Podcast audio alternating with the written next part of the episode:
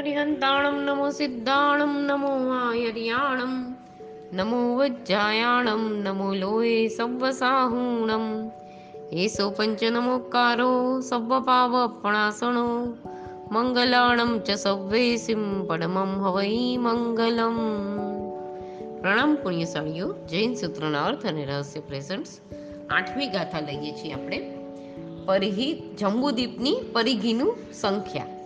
પરિહિ તિલખ સોલસ સહસ દોયસય સત્તવી સહિયા કોસતિ ગઠ્ઠાવીસમ ધનુષય તેરુંગલ દહિયમ એટલે હવે ભાગ- ભાગાકારમાં પણ આંકડો મૂકવાનો. વિષમ સંખ્યા જીરો, બાદ ભાજકનો વર્ગ, ભાજકનો વર્ગમૂળ, તે જ પહેલો ભાજક અને તે જ ભાગાકારની સંખ્યા. કારણ કે વર્ગમૂળ કાઢતા ભાજકની કોઈ પણ સંખ્યા આપેલી હોતી નથી, એટલે આવી રીતે પહેલેથી જ શોધી કાઢવાની હોય છે. પછી વિષમ નિશાનીવાળા સંખ્યા બાકી રહેલા શેષ ઉપર ચડાવવી, તેમાંથી બાદ ભાજક પ્લસ ભાગાકાર મલ્ટીપ્લાય ધ ટેન નવો ભાગાકાર. એ પ્રમાણે વળી વિષમ નિશાનીવાળા સંખ્યા શેષ ઉપર ચડાવવી, તેમાંથી બાદ ભાજક પ્લસ ભાગાકાર મલ્ટીપ્લાય ટેન પ્લસ નવો ભાગાકાર મલ્ટીપ્લાય બરાબર નક્કી થયેલ નવો નવો ભાજક મલ્ટીપ્લાય નવા ભાગાકારની સંખ્યા. અહીં સમ નિશાની પહેલાં છે માટે પહેલા બે આંકડા પકડી વિષમ સંખ્યાની વર્ગમૂળ શોધવાનું છે. હવે આપણે અહીંયા આગળ બી જોઈ ગયા કે દસ, આ, બે, ત્રણ, ચાર, પાંચ, છ, દસ કરોડમાં એનું આપણે આ વિસ્કંભનો કાઢીએ તો એને યોજન કેટલા પરિઘીનું આવ્યું? ત્રણ લાખ સોળ હજાર બસો સત્યાવીસ યોજન થયા. હવે આ ગાથાની શબ્દાર્થ લઈએ. પરિહી એટલે પરિધિ તિલખ એટલે ત્રણ લાખ, સહસ એટલે હજાર સત સય એટલે સો, તિંગ, તિગ એટલે ત્રણ ધનુષય એટલે સો ધનુષ. હવે ગાથાનો અર્થ લઈએ. પરિધિ એટલે ત્રણ, પરિઘી કેટલી નીકળી? ત્રણ લાખ સોળ હજાર બસો ને સત્તાવીસ યોજનથી અધિક. ત્રણ ગાઉ એકસો અઠ્ઠાવીસ ધનુષ અને તેર આંગુલથી અધિક. આ એની પરિઘી થઈ. હવે ગાથા નંબર નવ. સત્યય કોડી સયા, નવ્વા છપ્પન સય સહસાઈમ ચૌનયમ ચ સહસા, સયમ દિવડ્ઢમ ચ સાહિયમ. ગાઉયમેગમ પનરસ ધનુષયા તહ ધનુણી પનરસ સઠ્ઠીમ ચ અંગુલાઈમ ચંબુ દિવસ ગણ્યપયમ હવે નવમી દસમી અહીંયા ભેગી છે, આઠમી લીધી, હવે નવમી દસમી સાથે છે અહીંયા. હવે એના શબ્દાર્થ, સત એટલે સાત કોડી એટલે ક્રોડ, સયા એટલે સો, નવ્વા એટલે નેવું સય સહાય સહસાઈમ એટલે સો હજાર લાખ. એટલે ચૌનવ્યમ ચોરાણું, સહસા એટલે હજાર, સંયમ એટલે સો દિવડ્ડમ એટલે દોઢ સાહ્યમ એટલે સાધિક, આગળ કહેવાતા અધિક પ્રમાણ સહિત. હવે ગાથા નંબર દસના શબ્દાર્થ. ગાઉઓ એટલે ગાઉ, સયા એટલે સુ, ધનુણી એટલે ધનુષ, પંદરસ એટલે પંદર, સઠ્ઠી એટલે સાઠ અંગુલાઈમ એટલે આંગળ. હવે એનો ગાથાનો અર્થ. તો અહીંયા કે છે સાતસો નેવું કરોડ છપ્પન લાખ ચોરાણું હજાર અને દોઢસો યોજનથી અધિક આપણે આગળ બી કહ્યું ને એ રીતે, એ આપણે નહોતું આવ્યું એમાં હવે આમાં બરાબર છે. માપ સાતસો નેવું કરોડ છપ્પન લાખ ચોરાણું હજાર અને દોઢસો યોજનથી અધિક એક ગાવ પંદરસો પંદર ધનુષ અને સાઠ અંગુલ જંબુદીપનું ક્ષેત્રફળ છે આ.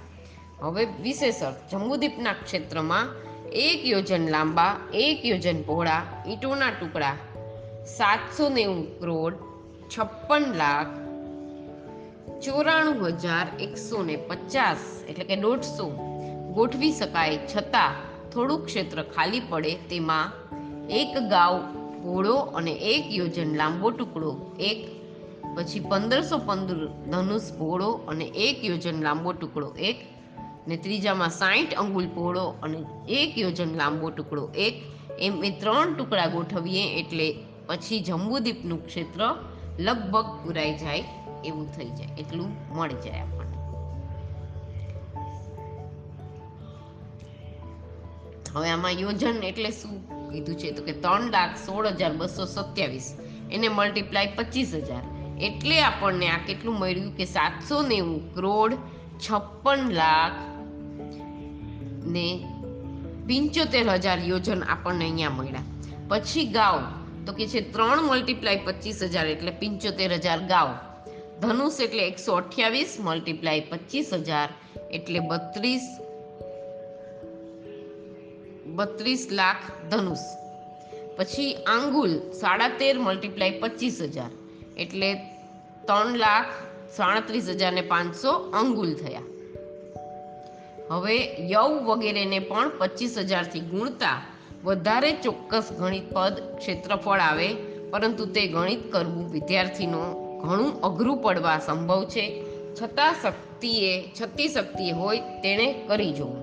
જેને ન ફાવે એ ન જોવે. બાકી શક્તિ હોય એ જોઈને સમજી લેવામાં હવે આંગુલ તો કે છે ત્રણ લાખ સાડત્રીસ હજાર પાંચસો ડિવાઈડ બાય નાઇન્ટી સિક્સ. એટલે પાંત્રીસો પંદર ને સાઠ ડિવાઈડ નાઇન્ટી સિક્સ ધનુષ. હવે ધનુષ બત્રીસ લાખ પ્લસ ત્રણ હજાર પાંચસો પંદર એટલે બત્રીસ લાખ ત્રણ હજાર પાંચસો પંદર ધનુષ. ડિવાઈડ બે હજાર એટલે બરાબર એ one thousand six hundred one અને એને પંદરસો પંદર ડિવાઈડ બે હજાર ગાવ. અને ગાવ છે seventy five thousand plus one six zero one એટલે seven six six zero one ગાવ. ડિવાઈડ બાય ચાર multiply one nine one five zero one ચતુર્થ ભાગ એનો યોજન. એટલે આવીએ આપણે યોજન આવ્યા સાતસો નેવું કરોડ છપ્પન લાખ ચોરાણું હજાર અને દોઢસો યોજનથી અહીંયા આપણો જવાબ યોજન આવ્યો. પછી એક ગાવ પંદરસો પંદર ધનુષ અને સાઠ અંગુલ. હવે સમચોરસ યોજનને હિસાબે ઉપર પ્રમાણેના લંબચોરસ ત્રણ ટુકડાથી ક્ષેત્ર પૂરાશે. જંબુદીપના ગોળ આકારને લીધે ખાંચા પૂરવા માટે આવી રીતે ગણિત કરવામાં આવે છે. વિસ્કંભનો અર્ધ ભાગ તે ત્રિજ્યા કહેવાય છે. તેના વર્ગનો વર્ગ કરીને દસથી ગુણી વર્ગમૂળ કાઢી હાલ ક્ષેત્રફળ કાઢવામાં આવે છે. તે પ્રમાણે દોઢસો ધનુષનો ફરક આવવા છતાં લગભગ સરખું ગણિત છે. હવે આવ્યું વા, ત્રણ વાસક ક્ષેત્રો અને ચાર પર્વતો. એની ગાથા છે. અગિયારમી અને બારમી એ બે સાથે છે. બરહાઈ સત્તવાસા વ્યડ ચૌ ચૌરંતીસ વટ્ટિયરે સોળસ વખાર ગીરી દો ચિત્ત વિચિત્ત, દો જમગા દોષય કણય ગિરીણમ, ચૌગય દંતાય તહય, તહ સુમેરુઅ છ વાસહરા પિંડે, એ ગુણ સત્તરી સયાદુન્ની.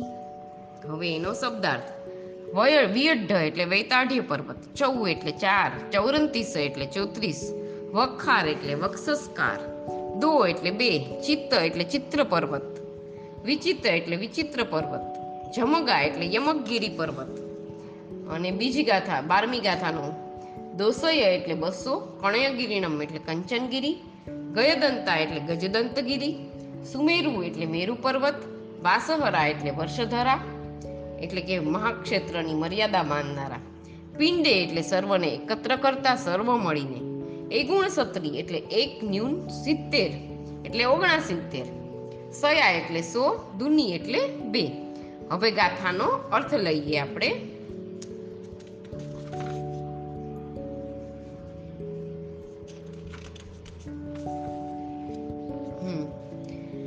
ભરત ક્ષેત્ર વગેરે સાત રહેઠાણો છે, ચાર ગોળ અને ચોત્રીસ ઇતર વૈતાઢ્ય પર્વતો છે, સોળ વક્ષસ્કાર પર્વતો, બે ચિત્ર અને બે વિચિત્ર તથા બે યમક અને સમક પર્વતો છે. એ અગિયારમી ગાથા હવે બારમી. બસો કંચનગીરી, ચાર ગજદંતગીરી, મેરુ પર્વત અને છ વર્ષધર પર્વત નો સરવાળો કરતા બસો ને ઓગણસિત્તેર થાય છે.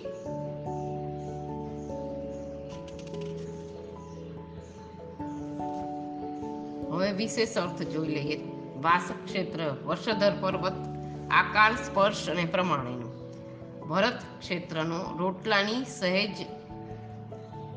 ત્રણ બાજુ ભાંગ, ભાંગેલી કોર જેવો લવણ સમુદ્ર જેવો એનો આકાર છે.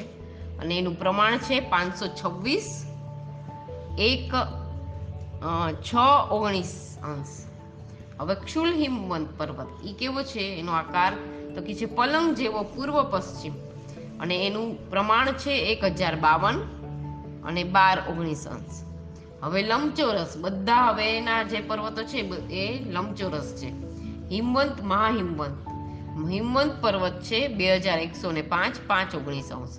મહાહિમવંત ચાર હજાર બસો ને દસ અને સત્તર ઓગણીસ અંશ. હવે હરિવર્ષ પર્વત, એ પણ લંબચોરસ જ છે, આઠ હજાર ચારસો એક્યાસી, એક ઓગણીસ અંશ. પછી નિષદ પર્વત, સોળ હજાર આઠસો બેતાલીસ, બે ઓગણીસ અંશ. મહાવિદેહ ક્ષેત્ર તેત્રીસ હજાર છસો ચોર્યાસી અને ચાર ઓગણીસ અંશ. નીલવંત પર્વત, સોળ આઠસો બેતાલીસ અને ત્રણ ઓગણીસ અંશ. પછી રમ્ય પર્વત તો કે છે આઠ હજાર ચારસો એકવીસ અને એક ઓગણીસ અંશ. હવે રૂકમી પર્વત, એ પણ લંબચોરસ, આ બધા લંબચોરસ છે. ચાર હજાર બસો દસ અને સત્તર ઓગણીસ અંશ. પછી છે હેરણ્યવંત, એ પણ લંબચોરસ છે. બે હજાર એકસો પાંચ અને પાંચ ઓગણીસ અંશ. શિખરી પર્વત તો કે છે એક હજાર બાવન અને તેરો, બાર ઓગણીસ અંશ હવે ઐરાવત છેલ્લો રહ્યો. તો એ કેટલો છે? રોટલાની સહેજ અને એનો આકાર કેવો છે? રોટલાની સહેજ ત્રણ બાજુ ભાંગેલી કોર જેવું. લવણ સમુદ્ર. એનો પણ માપ છે પ્રમાણ પાંચસો છવ્વીસ મલ્ટીપ્લાય એક ઓગણીસ અંશ હવે ટોટલ આનો આપણે બધાનો કરશું તો એનો ટોટલ થશે એક લાખ યોજન. ઉપર જણાવેલા પ્રમાણે માપો, ક્ષેત્રો અને પર્વતોની ઉત્તર દક્ષિણ પહોળાઈના છે. લંબાઈમાં મહાવિદ્ય ક્ષેત્ર એક લાખ યોજન લાંબુ છે. તેની આ બાજુના ત્રણ ક્ષેત્રો ત્રણ પર્વતો તથા તેની પેલી તરફના આ તરફ જેવા જ ત્રણ ક્ષેત્રો તથા ત્રણ પર્વતો છે. તેઓની લંબાઈ એક સરખી નથી. પછી બીજું કે છે કે કર્મભૂમિઓ ભરત, ઐરાવત મહાવિદેહ દેવકુરુ, ઉત્તરકુરુ સિવાય પૂર્વ અને પશ્ચિમ મહાવિદય અકર્મ ભૂમિમાં હિમવંત, હરિવર્ષ, રમ્યક, હિરણ્યવંત, દેવકુરુ અને ઉત્તરકુરુ. આ બધી અકર્મ ભૂમિ છે. ભરત ઐરાવતને મહાવિદય એ એ કર્મભૂમિ છે. ઉપર કહેલા ક્ષેત્રોના નામો અનાદિકાળથી એ જ પ્રમાણે શાશ્વત ભાવે નક્કી જ છે. આ જ રહેવાનું છે એમાં. અથવા તે તે ક્ષેત્રના અધિષ્ઠાયક દેવના નામ ઉપરથી પણ એ નામો છે.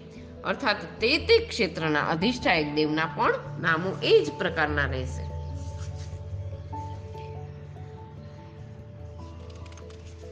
હવે અસી એટલે કે શસ્ત્રનો વ્યવહાર, મસી એટલે લેખન વ્યવહાર અને કૃષિ એટલે ખેતી વ્યવહાર.